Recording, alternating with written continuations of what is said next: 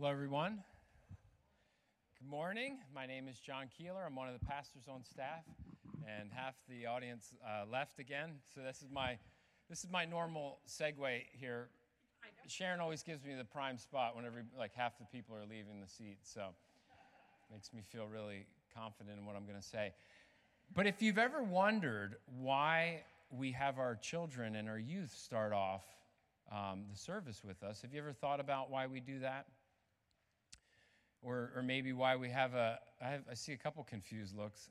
Um, or if you've ever wondered why we have our family Sundays, why we're spending all this time promoting our color run, having a talent show like we did uh, on Friday, that I'm still uh, thinking of all the ways I'll use those pictures and videos against Fletcher.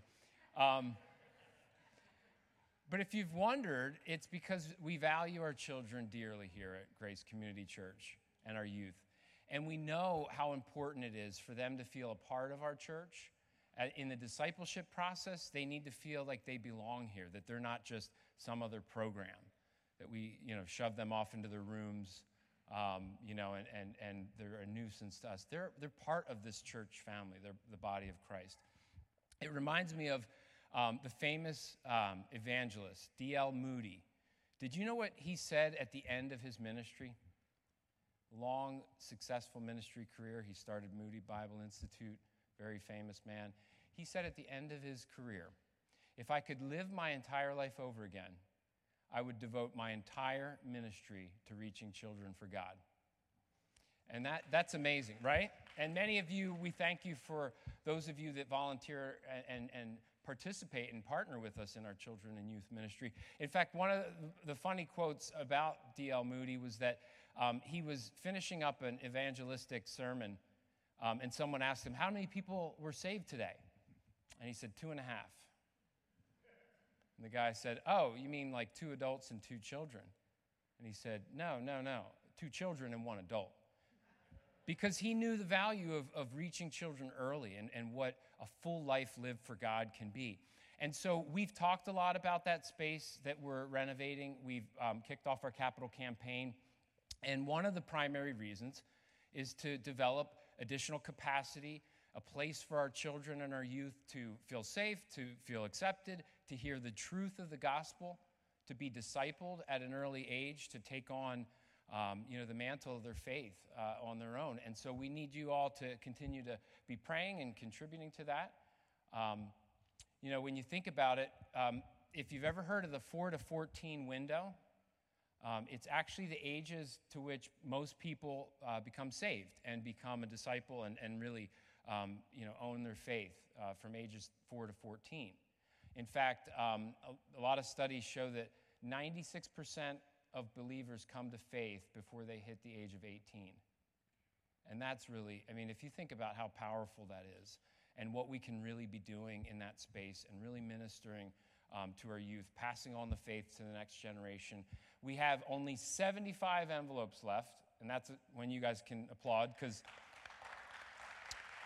70% of the dollar amount, 70% was committed um, just last Sunday, in one Sunday. So thank you guys. And many of you have said the check is in the mail, so I appreciate that. We really wanted to reach us. so, no. Um, so far, uh, we, I'm just so thankful to be part of a generous body of believers like this. You know, when you think about in Matthew 18, Jesus' disciples were once again arguing, right? They were telling, they were arguing, who's going to be the greatest in the kingdom? It was one of their, their favorite discussions. And, and Jesus called them over, and he brought a little child to himself, right? And if you remember Matthew 18 4, what did he end up saying? He said, Whoever wants to be greatest in the kingdom of heaven must be as humble as this child. And, and that's really where our focus is. That's really what we want to be all about here. We want to really be shepherding and discipling our children. Um, again, there's, there's just 75 uh, additional envelopes um, 30% of the dollar value to, to commit to, and we ask and invite you to partner with us. And we'd love to, to join you this year in completing that space. Thank you. Good morning. My name is R Dallas Greene. Glad to see you all. We tend to forget, don't we? Do you forget stuff? Do you forget stuff you could leave in the microwave? You ever forget your keys? You ever forget your name? So people forget my name, and I say to them, if you get R, just say, hey, you. So, you know, we, um, we, tend to, we tend to forget what we ought to remember, and we tend to remember what we ought to forget. There was a story about an old guy and his wife, an elderly, elderly couple, and um, it was late one evening, and she said, I think I'd like to have some vanilla ice cream. Would you go out and get me some? He said, Sure, I'll take care of that. So, getting ready to go, she said, Well, in addition to the vanilla ice cream, could you get me some chocolate sauce on it? He said, Sure, no problem. I'll take care of that. She said, But you better write it down. And he said, No, I, I think I've got it.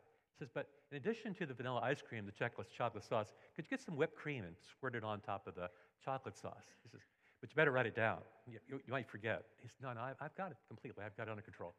So he said, Just as he's going out the door, you know, and on that Sunday, would you put a cherry on top? But you better write it down. I, I will not forget. So about an hour later, he comes back and he hands her a ham sandwich. and she says, she opens it up. She says, Where's the mustard?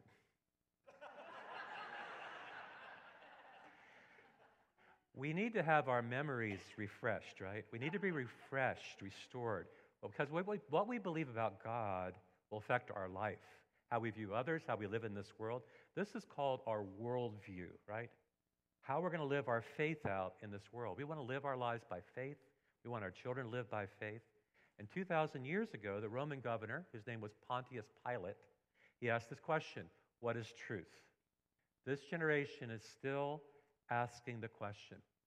Past generations believed that you look to a source outside of yourself for absolute truth. God in His Word determines what is moral, what is immoral, what is right, what is wrong, what is true, and what is false. The lines, for many, used to be pretty clear, but now the lines are pretty blurred. There's a redefinition of terms like male and female of marriage, right? A study from Arizona State University said that 58% of Americans now no longer believe that truth comes from outside yourself. They're saying that there is no absolute truth. The study says that most in our culture say it's up to the individual to decide what is true, that every opinion is valid. In the study, they said people like us, believers, 46% of us do not believe in absolute truth. We need to be reminded of the truth. We need to be refreshed. We have been influenced by this world, and this world is extremely confused. We are the people who believe what the Bible says. Chapter 1, God created us male and female. Chapter 2, God says marriage is between a man and a woman. We now hear in the culture there is no absolute truth. So we hear phrases like this so trust your heart. I follow my gut. I let my feelings tell me what's right and what's wrong. I feel for every drop of rain, a flower grows. I believe somewhere in the darkest night, a candle glows. Stop putting your dog in a stroller and eating tofu. Snap out of it. We are in a daze in this culture. Listen to me. We have to think biblically, think logically. It's time to put our thinking caps on. Many in our culture are deceived and confused. God wants us to think, not just feel. Our feelings have to subject themselves to what is true. I can't base my worldview on what I feel.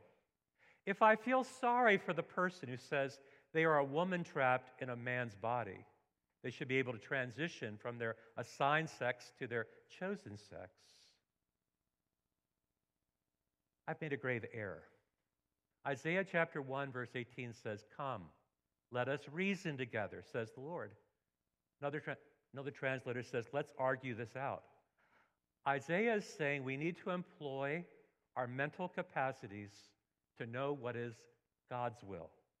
We can't take our cues from what the culture is telling us.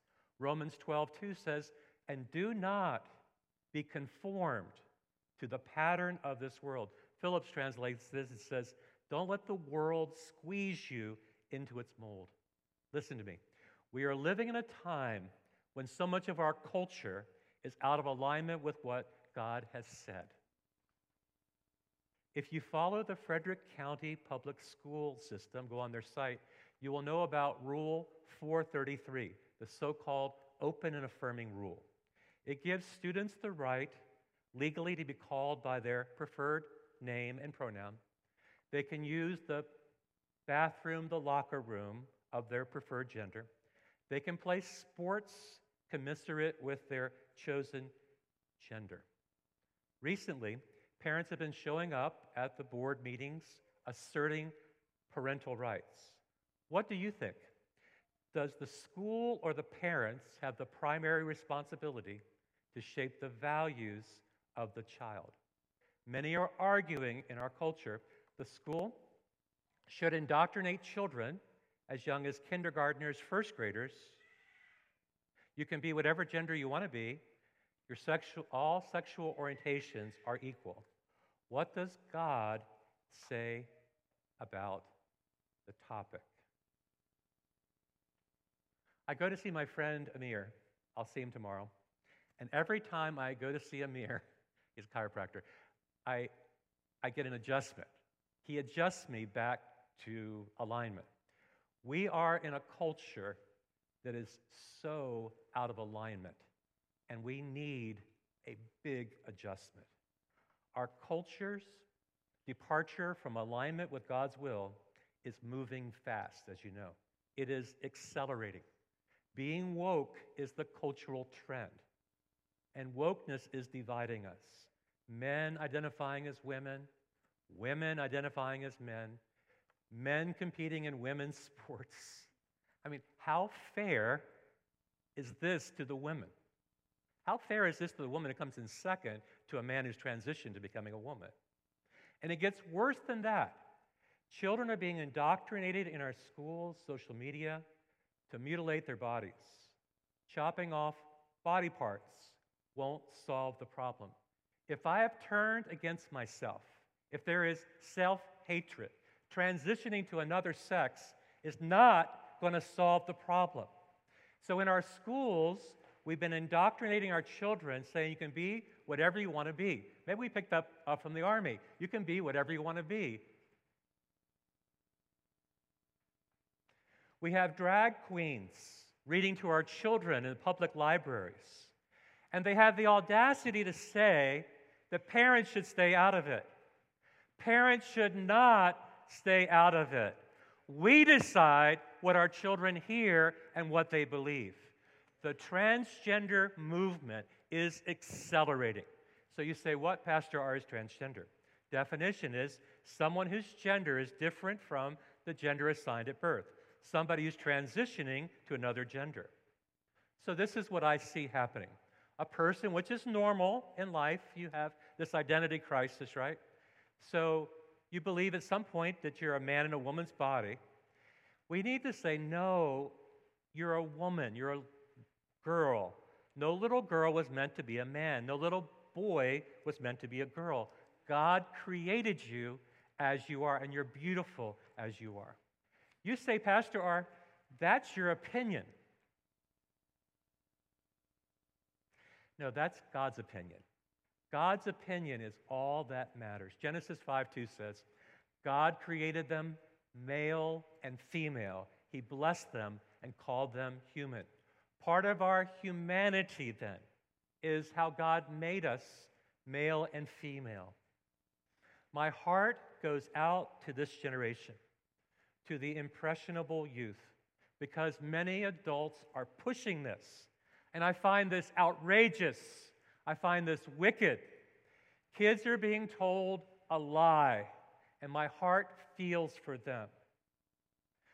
You say, What do you think this is, Pastor R? I think this is a search for God. I honestly do. If you saw the movie The Jesus Revolution, Chuck Smith in the movie is trying to figure out back in the 60s what all this hippie culture was about, you know, free love and drugs. And this guy named Lonnie Smith comes to his house. That's who he's dating his daughter. And he says to Chuck, he says, It's a search. And Chuck says, A search for what? And Lonnie says, It's a search for God.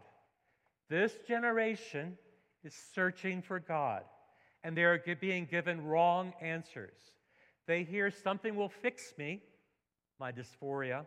If I get hormone therapy, if I get surgery, it'll fix me. It's not a search for something, it's not a search for some surgery, it's a search for someone, and his name is Jesus Christ. We don't need to look to this shifting culture.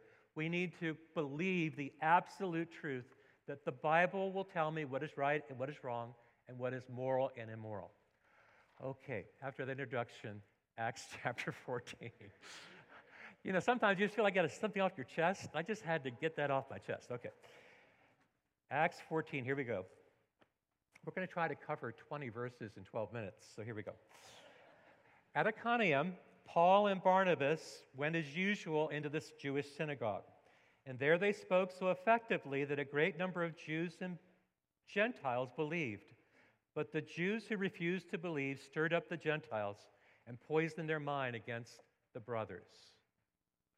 Paul and Barnabas come to this city realizing the people of the city are broken, just like we are broken. And they came preaching the gospel.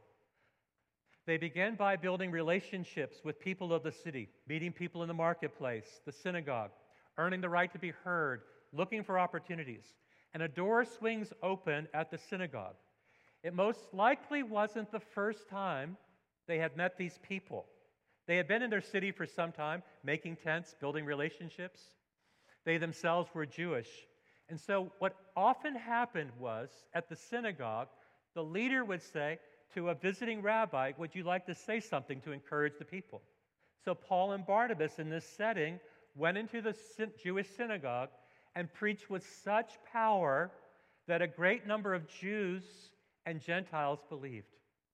They explained to them God's amazing grace. Grace is God's undeserved favor bestowed upon believers.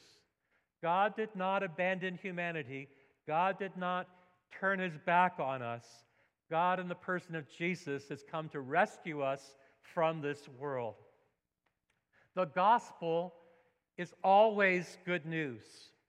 You say, What is the gospel? Well, some would say, I, you know, I listen to gospel music. That's the gospel. Or, you know, when something's really true, well, this is the gospel truth. What is this gospel that Paul and Barnabas were preaching? The good news of the gospel will always be better news than the bad news of this world. But inherent in the gospel is some bad news that we are all sinners, that we've all sinned and fallen short of the glory of God. There is none righteous, no, not even one. We said yes when we should have said no. We tried to fit in, we tried to be accepted by people. We have all broken God's laws. We've all made up our rules about what is right and what is wrong. We've all crossed the line. So the gospel takes us into the fact that God Himself had a dilemma. You see, God is just and God is holy, but God is also very, very merciful. And God is just and God must punish sin. Let's say a person appears before a judge having committed a crime. And the person says, I'm so sorry, judge, I'll give all the money back. That's not good enough because this person broke the law. He must be punished. You see, God is just, and in his justice, he must punish sin, but God is also merciful and doesn't want to punish us. So, what did God do to solve the dilemma? God sent his one and only Son. Jesus went to a cross to satisfy God's justice. From that cross, Jesus said, It is finished tetelestai. That which a servant would say when they finish their work, it is finished. That which an accountant would stamp on a bill when it was paid, it was paid in full. Jesus went to the cross to satisfy God's justice and show God's amazing love. Jesus paid a debt he didn't owe because we had a debt we couldn't pay. Story is told of a famous general. His name was Garcia. And Garcia would travel with his troops and entourage, and they lived in tents. And it was discovered that in the food tent, someone was stealing food. A lieutenant came to him and said, Garcia, someone's been stealing food. And so he ordered an investigation to find out who had been taking the food because there was a shortage. And his lieutenant came back and said, General Garcia, we found the thief. We have some good news and some bad news. The good news, we found the thief. The bad news is the thief is your mother, your elderly mother. Now, Garcia had ordered that when the thief is found, the person will receive 40 lashes. And he was a just man.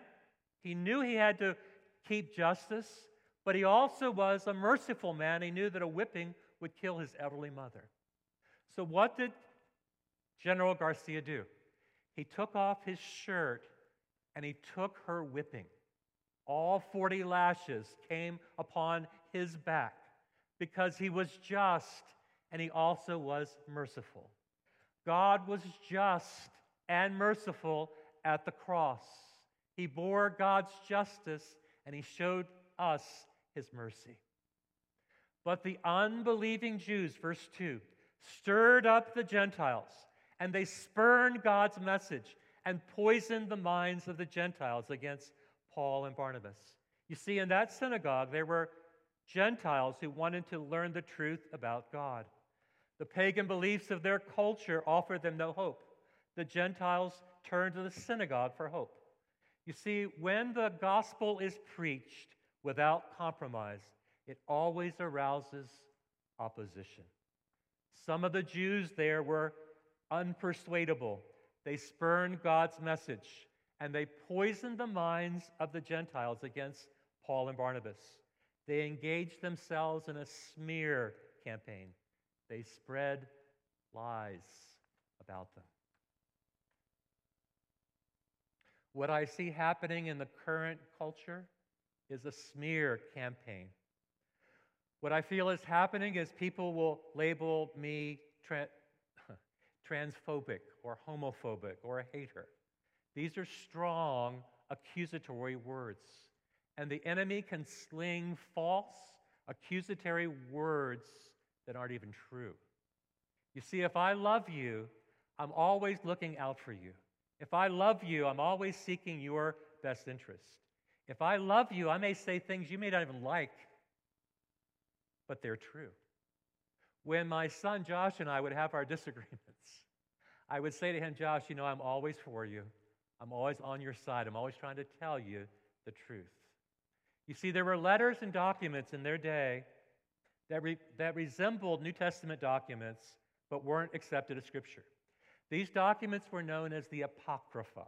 Have you heard that word, Apocrypha? Apocrypha means unknown or spurious validity. And one of the apocryphal books was called The Acts of Paul and Thecla. It's the story of how the Apostle Paul came to the city of Iconium, and there he met a young, beautiful woman whose name was Thecla, and they had a torrid romance. Their romance was not looked with favor by her family, it shattered her family, and it turned the city against Paul. Now, that book is total fiction. And scholars believe it was written a couple hundred years after Paul came to this city.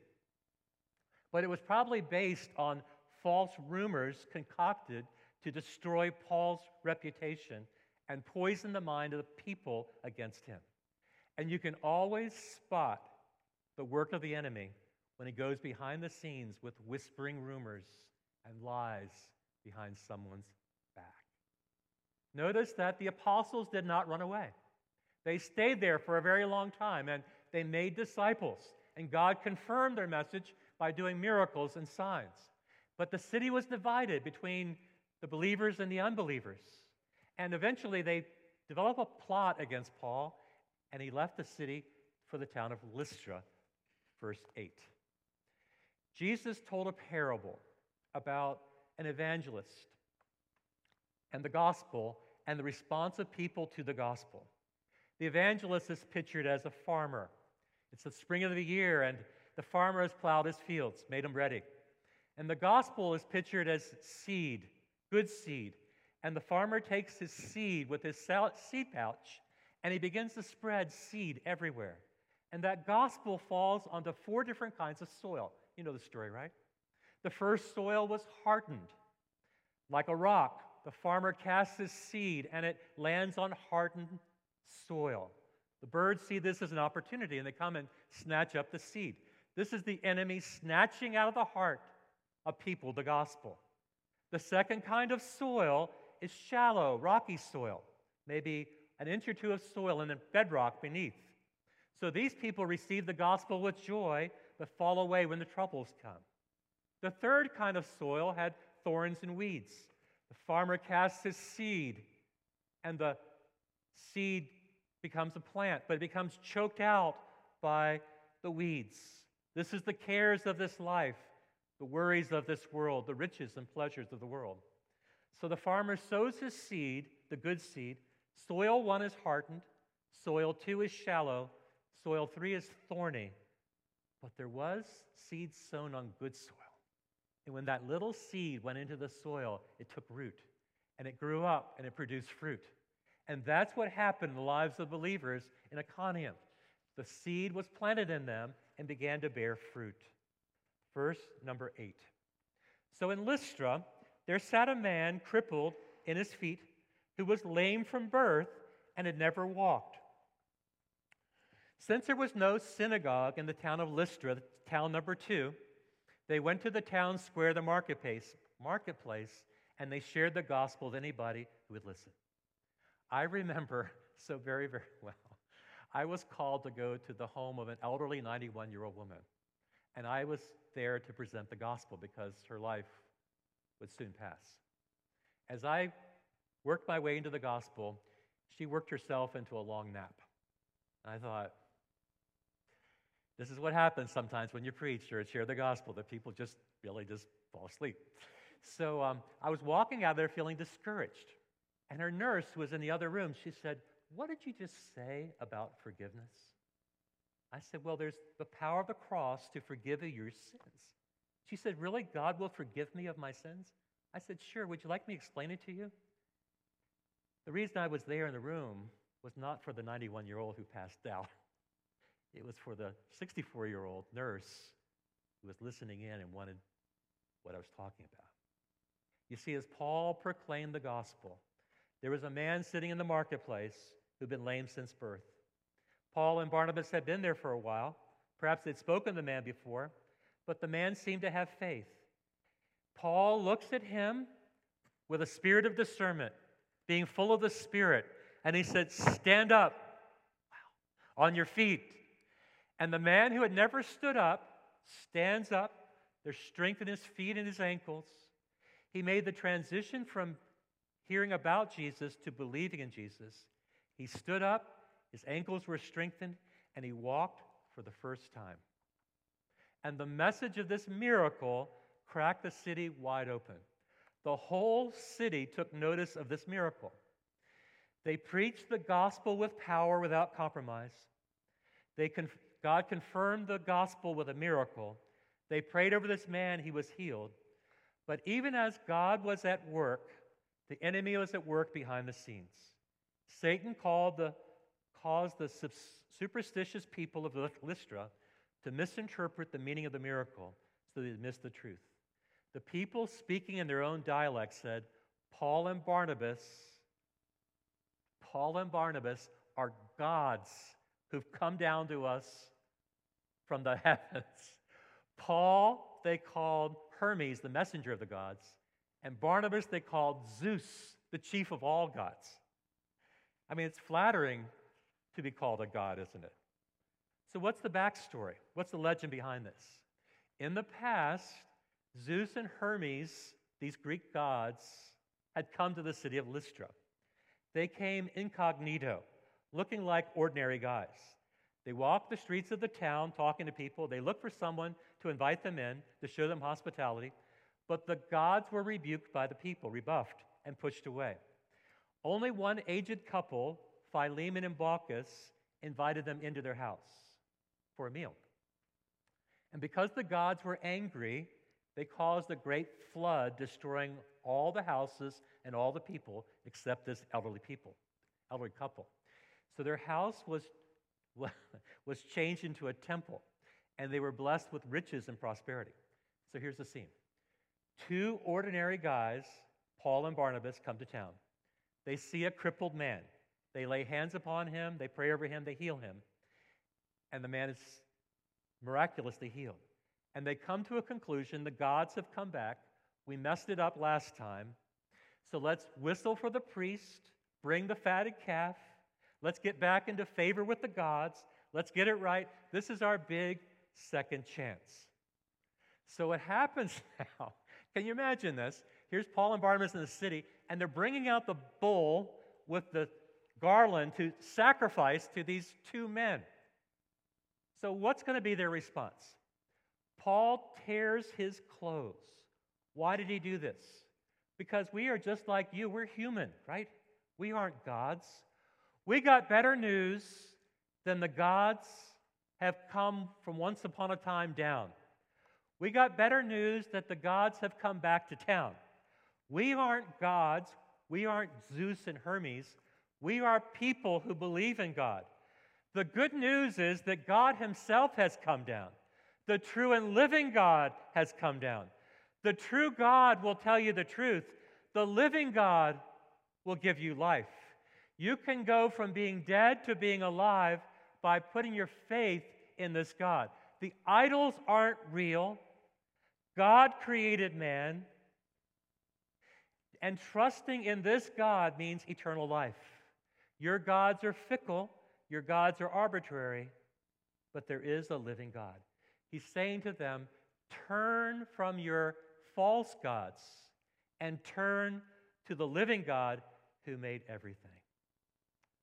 God has always left behind a witness, and part of his witness is all that he has made.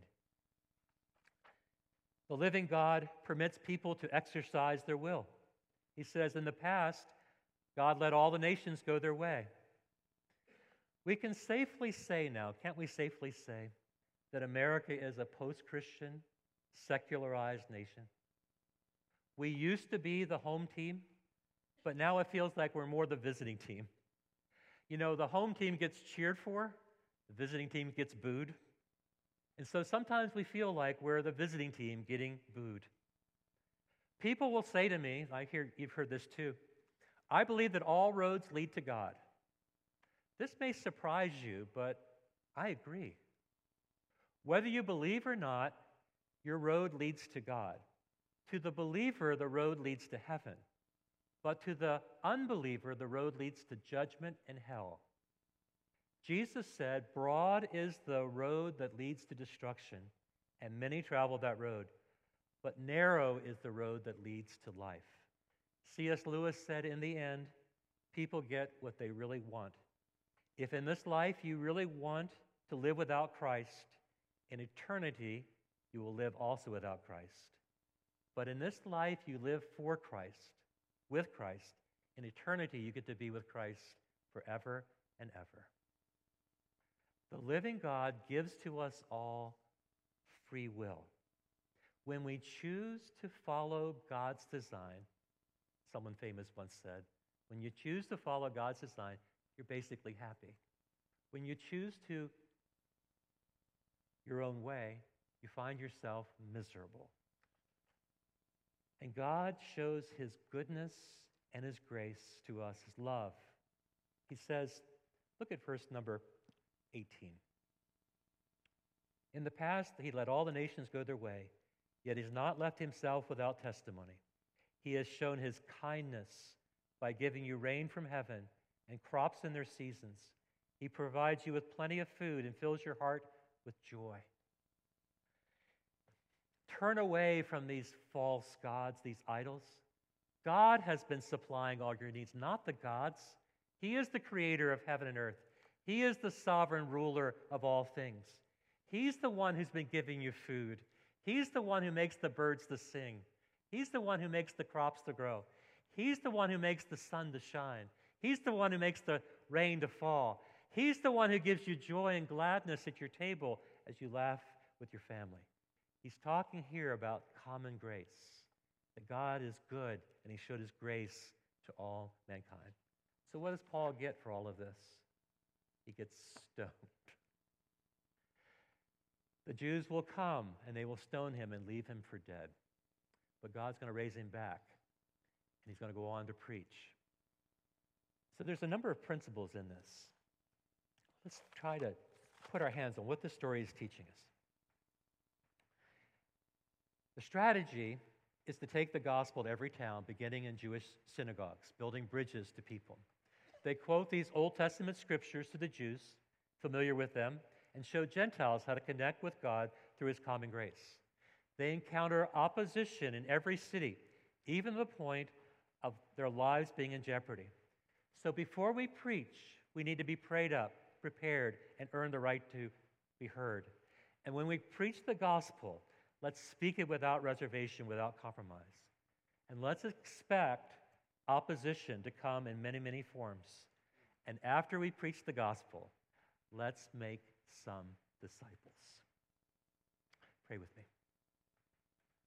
Father in heaven, thank you for the courage and the boldness to go into these cities that you gave to Paul and Barnabas to speak the truth to a generation that was very, very, very broken, putting their hopes in things that could never satisfy their hope, living in darkness and confusion and deception.